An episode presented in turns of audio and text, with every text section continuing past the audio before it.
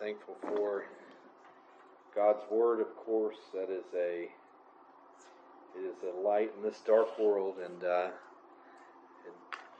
it's sad how little it gets used, even though it has the answers for everything. And not only does it have the answers, it's had the answers for thousands of years. That's what makes the Bible so special, is that before... I'm amazed you go in the book of Job, and before people were sure about things, the Bible talks about the circle of the earth, the wind flowing in kind of circuits or currents, the rain cycle, all these other scientific things that they figured out later. The Bible already explained it, and they just refused to admit it.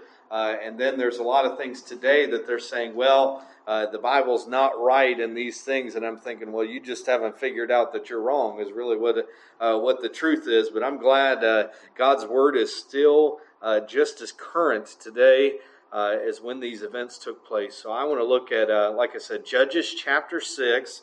We're going to start in verse 1. It says this: "And the children of Israel did evil in the sight of the Lord, and the Lord delivered them unto the hand of Midian 7 years.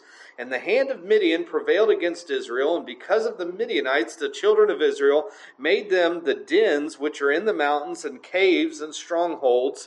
And so it was, when Israel had sown, that the Midianites came up, and the Amalekites, and the children of the east, even they came up against them. And they encamped against them, and destroyed the increase of the earth, till thou come into Gaza, and left no sustenance for Israel, neither sheep, nor ox, nor ass. For they came up with their cattle and their tents, and they came as grasshoppers for multitude, for both they and their camels were without number, and they entered into the land to destroy it.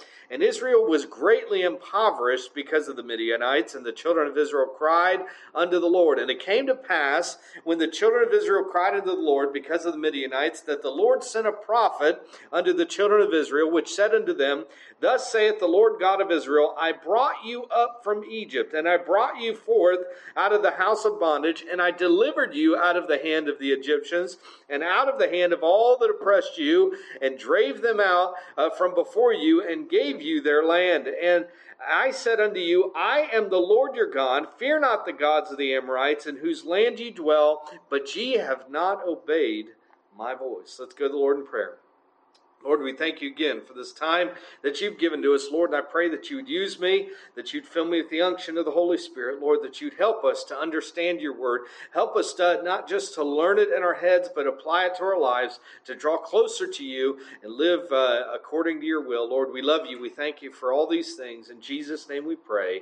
And amen. So the book of Judges, it's a unique period for the children of Israel, after they've gotten into the promised land, but before the time of the kings is the book of Judges. And the very last verse pretty much sums up the whole book. Chapter 21, verse 25 says, "In those days there was no king in Israel. Every man did that which was right in his own eyes." And you think about that statement. There was no authority, no king, so each man decided what their morals would be, how they would live, what would be right and wrong. They decided each what their truth would be. And I think today, that sounds like today, doesn't it? That sounds like the attitudes of people and the spiritual area that we're in right now, as people are making up their own truth, making up their own morals, what's right and wrong, and it's ever changing. And that's what he's saying. God is trying to show us that, hey, during this time, if a man saw something that he thought was right, then that was law. I mean, that's all the law they needed, was that right there. And I'm telling you, that's why this society is in such trouble today, is because they are deciding in their own eyes what's right and wrong. And I'll tell you what, our eyes can't see clearly. It takes the Word of God, and that's how we need to, that's what we need to live by. And we're seeing as on a national level, not that we can save a nation, but we are seeing a nation full of people trying to do the same thing, and you will not prove God wrong. You live the life of a sinner, you will reap what you sow, and we will see the consequences of it. So we see that God's people were disobedient. A lot of times they were worshiping false gods. That always goes hand in hand usually with it. And it was mentioned at the end of chapter 1 in Judges, and it lists the group of people in chapter 1 that they didn't drive out. So remember, they go into the promised land. They're starting to take over, but they leave a whole bunch of groups. And Deuteronomy 7:1 and 2 says this: "When the Lord thy God shall bring thee into the land whither thou goest to possess it, and hath cast out many nations before thee, the Hittites, the Girgasites, the Amorites, the Canaanites, and the Perizzites, and the Hivites, and the Jebusites, 7 nations greater and mightier than thou. And when the Lord thy God shall deliver them before thee, thou shalt smite them and utterly destroy them. Thou shalt make no covenant with them, nor show mercy unto them." And here's the problem. You get to Judges chapter 1 after that time of Joshua, after the conquering time, and it lists the tribe of Manasseh, Ephraim, Zebulun, and Asher all failed to drive out Canaanites in their area. And that's the problem. God said, I want them all gone, but what they decided is they'll just be they'll just give us tribute. They will, they'll almost be not like a slave, but they will pay us each year out of what they grow or their flocks or whatever.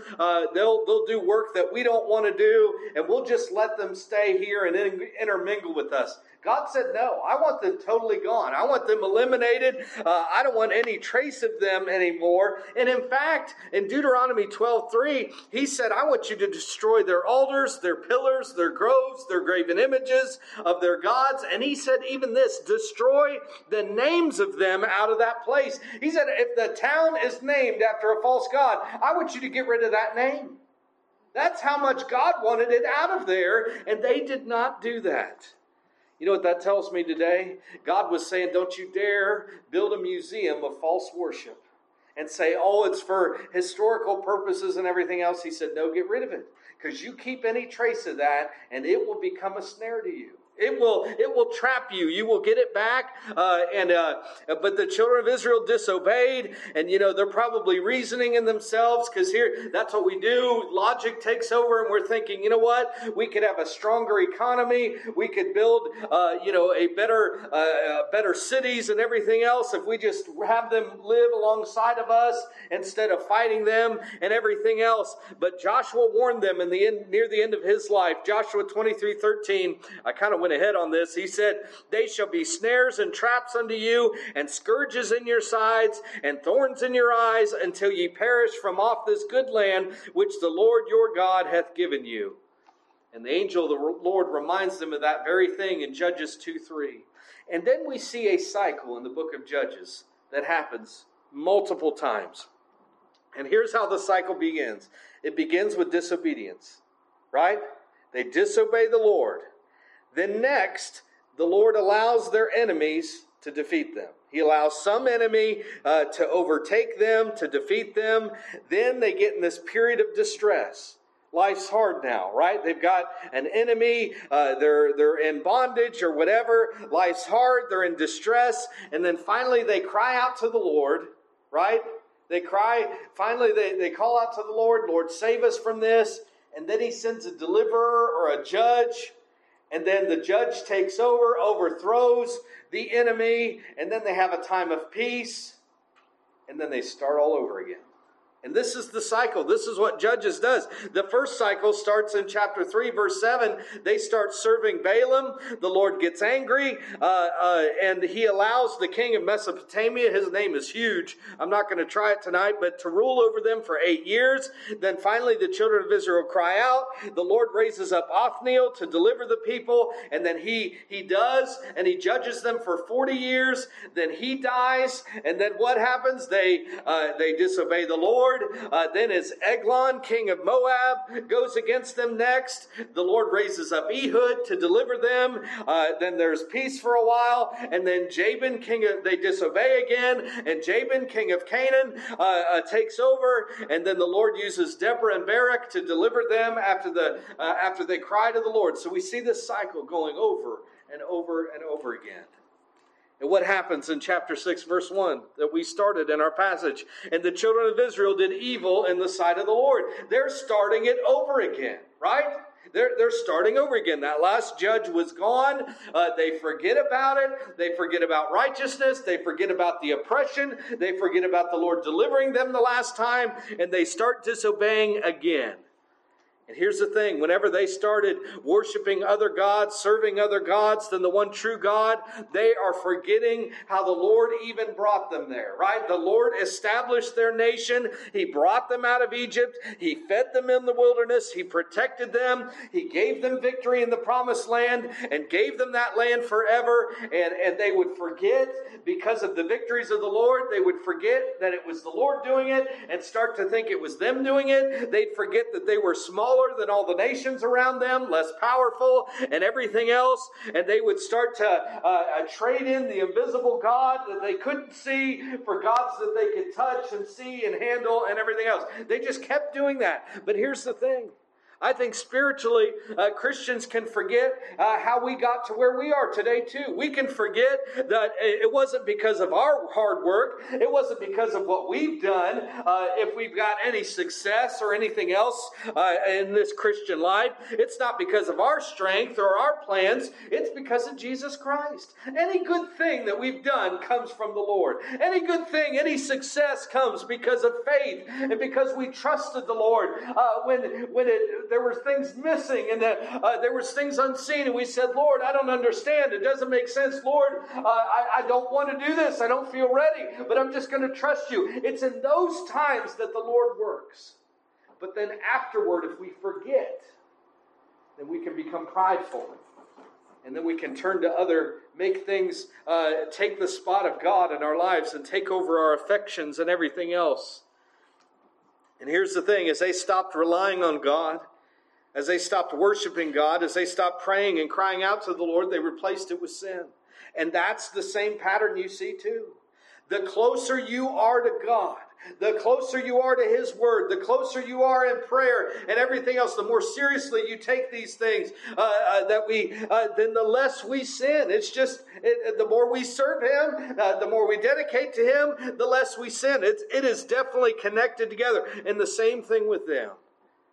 And then the Lord saw it, right? That's what it says. They did evil in the sight of the Lord.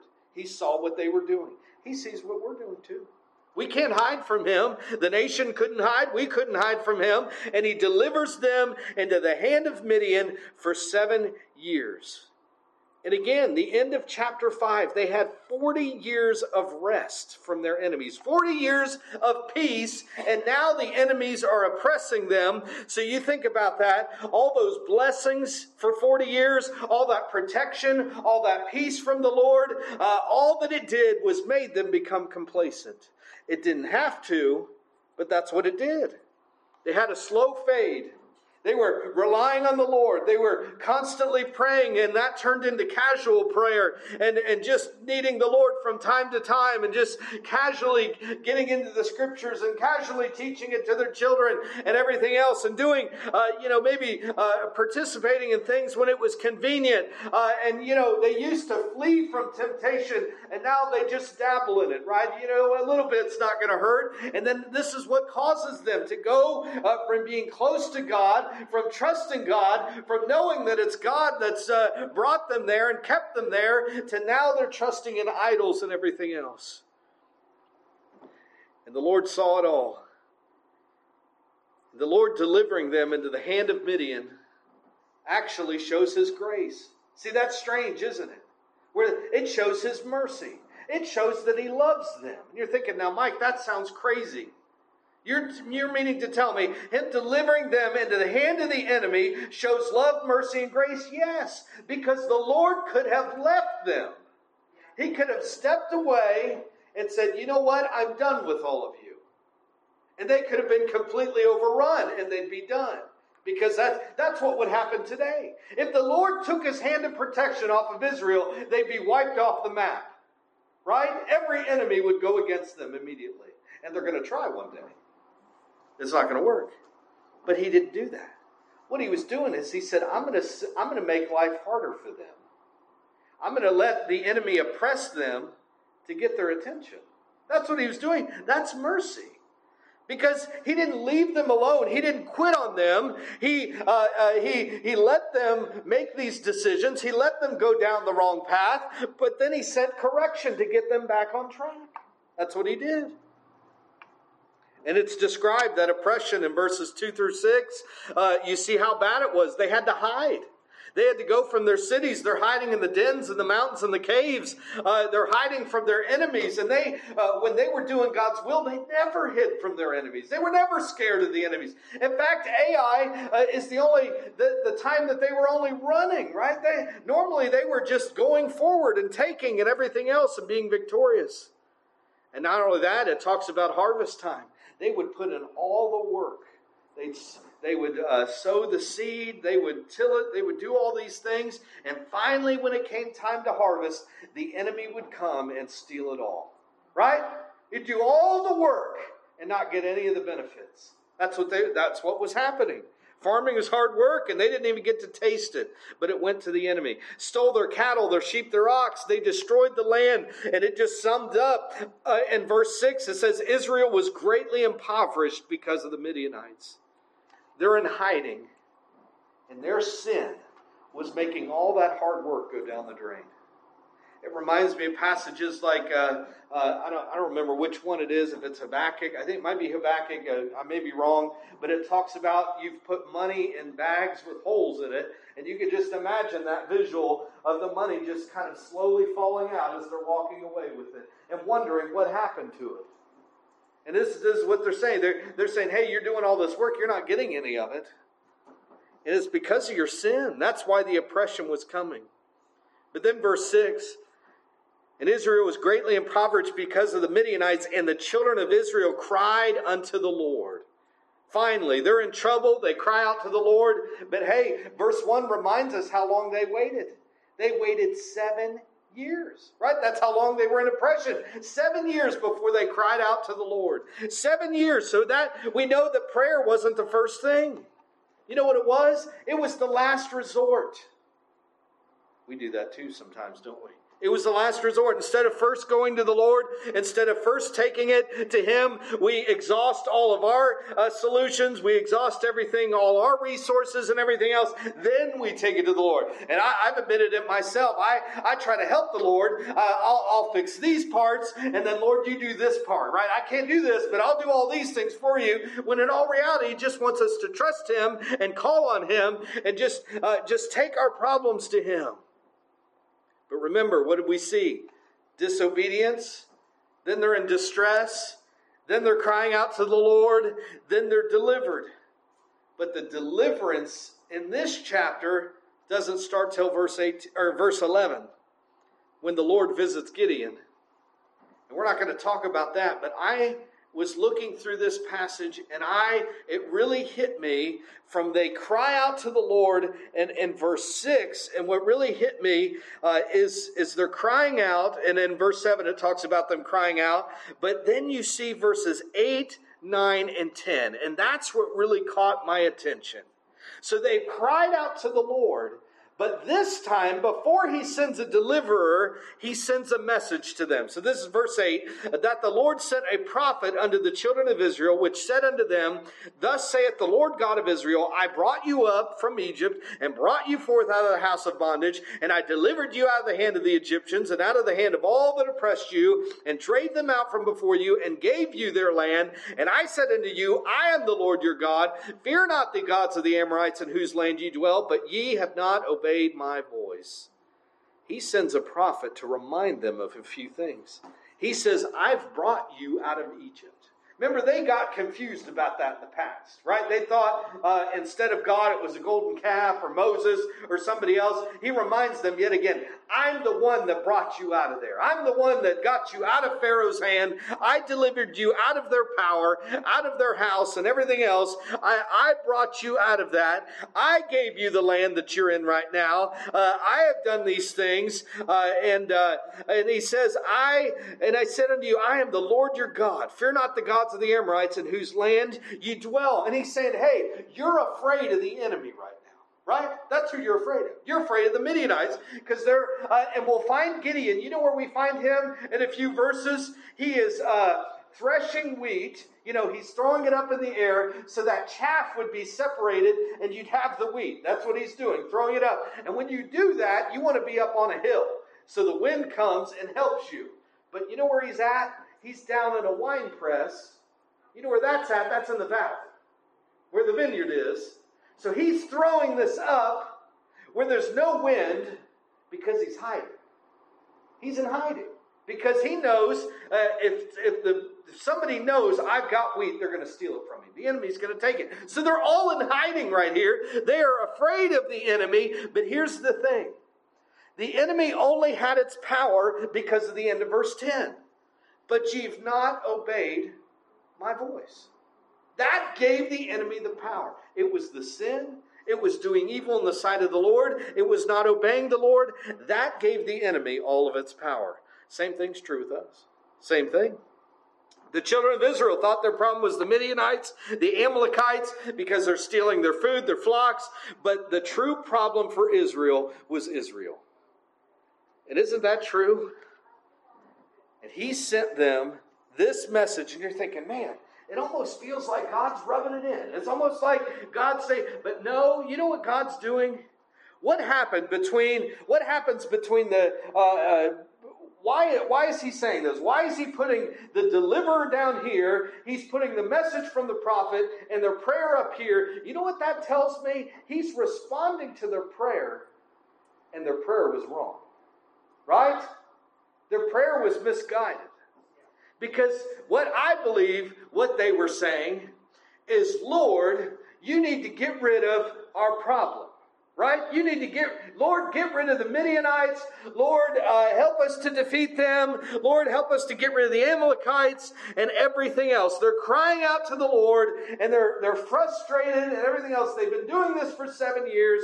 We're not making any ground. We can't get rid of them. They're too strong. They have too many camels, and just complaining to the Lord and everything else. And I'll go back to Joshua. Remember, after the defeat of Ai, he's complaining to the Lord. And the Lord stops him. It says, hold on with that prayer. And what's he tell Joshua? There's sin in the camp. That's the problem. What's he doing right there? He's saying, hold on. Here's the problem. There's evil in the nation. You want to fix the problem? You got to fix yourselves. That's what he's telling them.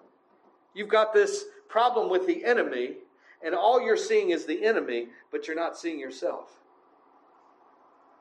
He's saying, listen. He doesn't tell him, but listen. God said, I allowed it to happen. I caused it to happen. And it happened to wake you up. They need to realize their problem with this was within. Their problem was sin. And here's the thing. If you pray to God and you ask him to remove the consequences of your sin, he will never do it. Never. Mike, how do you know that? Because he says, you will reap. What's he say? Be not deceived. You will reap, and I'm paraphrasing, you will reap what you sow. You sow to the flesh, you're going to reap to the flesh. Right? If he took away the consequences for sin. Now, I'm not saying he can't forgive the sin, because he will. He is righteous and just to forgive us our sins. If you confess it, if you trust in Jesus Christ as your Savior, if you admit that you're a sinner, if you repent and you go to him with a humble, contrite spirit, you cry out to him and you ask him to forgive your sins, he will forgive them. He'll cast them as far as the east is from the west, but the consequences will stay. Right? That adultery and that child out of wedlock, he's not killing that child, right? Or whatever. You can just fill in the blank with that sin. You may have to, and there are people that have to live with consequences the rest of their lives of sin. But what you can do is turn that into a testimony and say, hey, I was headed down this path. This is what I was doing, and God turned me around. Praise the Lord. But he will not take those away. He'll forgive you. He won't remove the consequences of sin. And this is what he was doing. And yet again, he's showing mercy and grace to them, because what he could have done is just ignore their cries and not Not let them get overrun, not let them get completely demolished, but he could have ignored every one of their cries until they started praying the right way and saying, Lord, forgive us of our sin, right? Lord, forgive us because we are doing evil in your sight. He could have just ignored them. But no, in his grace and mercy, he sent that prophet to say, hey, here's the problem. Here's the problem. This is what you need to fix. Praying wasn't wrong. Crying out to the Lord wasn't the wrong thing to do. But they were saying the wrong things. They needed to confess. And then the deliverer would come. And then we get the story of Gideon and God working through him. But you stop and think about that. They're in their sin. They're doing evil in the sight of the Lord. They're crying out to the Lord. Save us, Lord. Right? Save us from the enemy. Save us from this oppression. Save us from the consequences of sin. And what's he do? He sends them the truth. And the truth was about themselves. You've not been obeying me. And then, if they change their prayer, the deliverer comes. It's the same formula, isn't it? It's the same formula. Jesus Christ is not listening to the cries of sinners that are trying to get the results of their sin taken away. Right? He is not listening to them when a backslider doesn't understand why they're miserable and they're outside of the will of God. He will not take that away because he loves, because he's merciful. If he ignored it, and he just let you go on that path, and he didn't chastise us, and he didn't send oppression, and he didn't bring a wake-up call, he wouldn't be loving and merciful. That'd be like letting your kid just walk out into the busy road and say, well, I've told them, I guess they're going to learn, right? No, he runs out and he stops. He sends a prophet and he says, hey, you don't even know what you're doing right now. You don't even realize it. You think the problem is outside, the problem's inside. And guess what happens? You know what I've realized many times over the years? I've thought the problem was somewhere else. Yeah.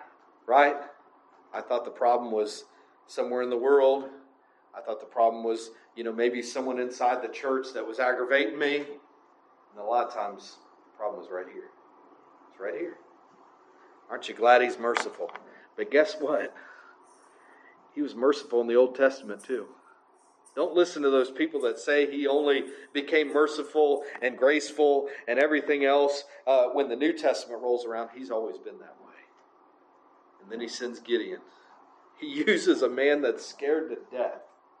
And I think what's he call him right off the bat? I love this part. He says, the angel comes to him in verse 12, the Lord is with thee, thou mighty man of valor, who's in hiding trying to hide and everything else. And he's saying, what? Can you say that again? You know what that tells me? God was telling Gideon, he's saying, hey, I look at you. I don't look at you the way that you look at you. You see yourself as little and defeated and can't do anything. And God was telling him what he would become. Because Gideon, with the 300, was a mighty man of valor, trusting in the Lord, right? He's looking at him and saying, hey, I see what you will be if you'll trust me. Aren't you glad he looks at us the same way? What a God.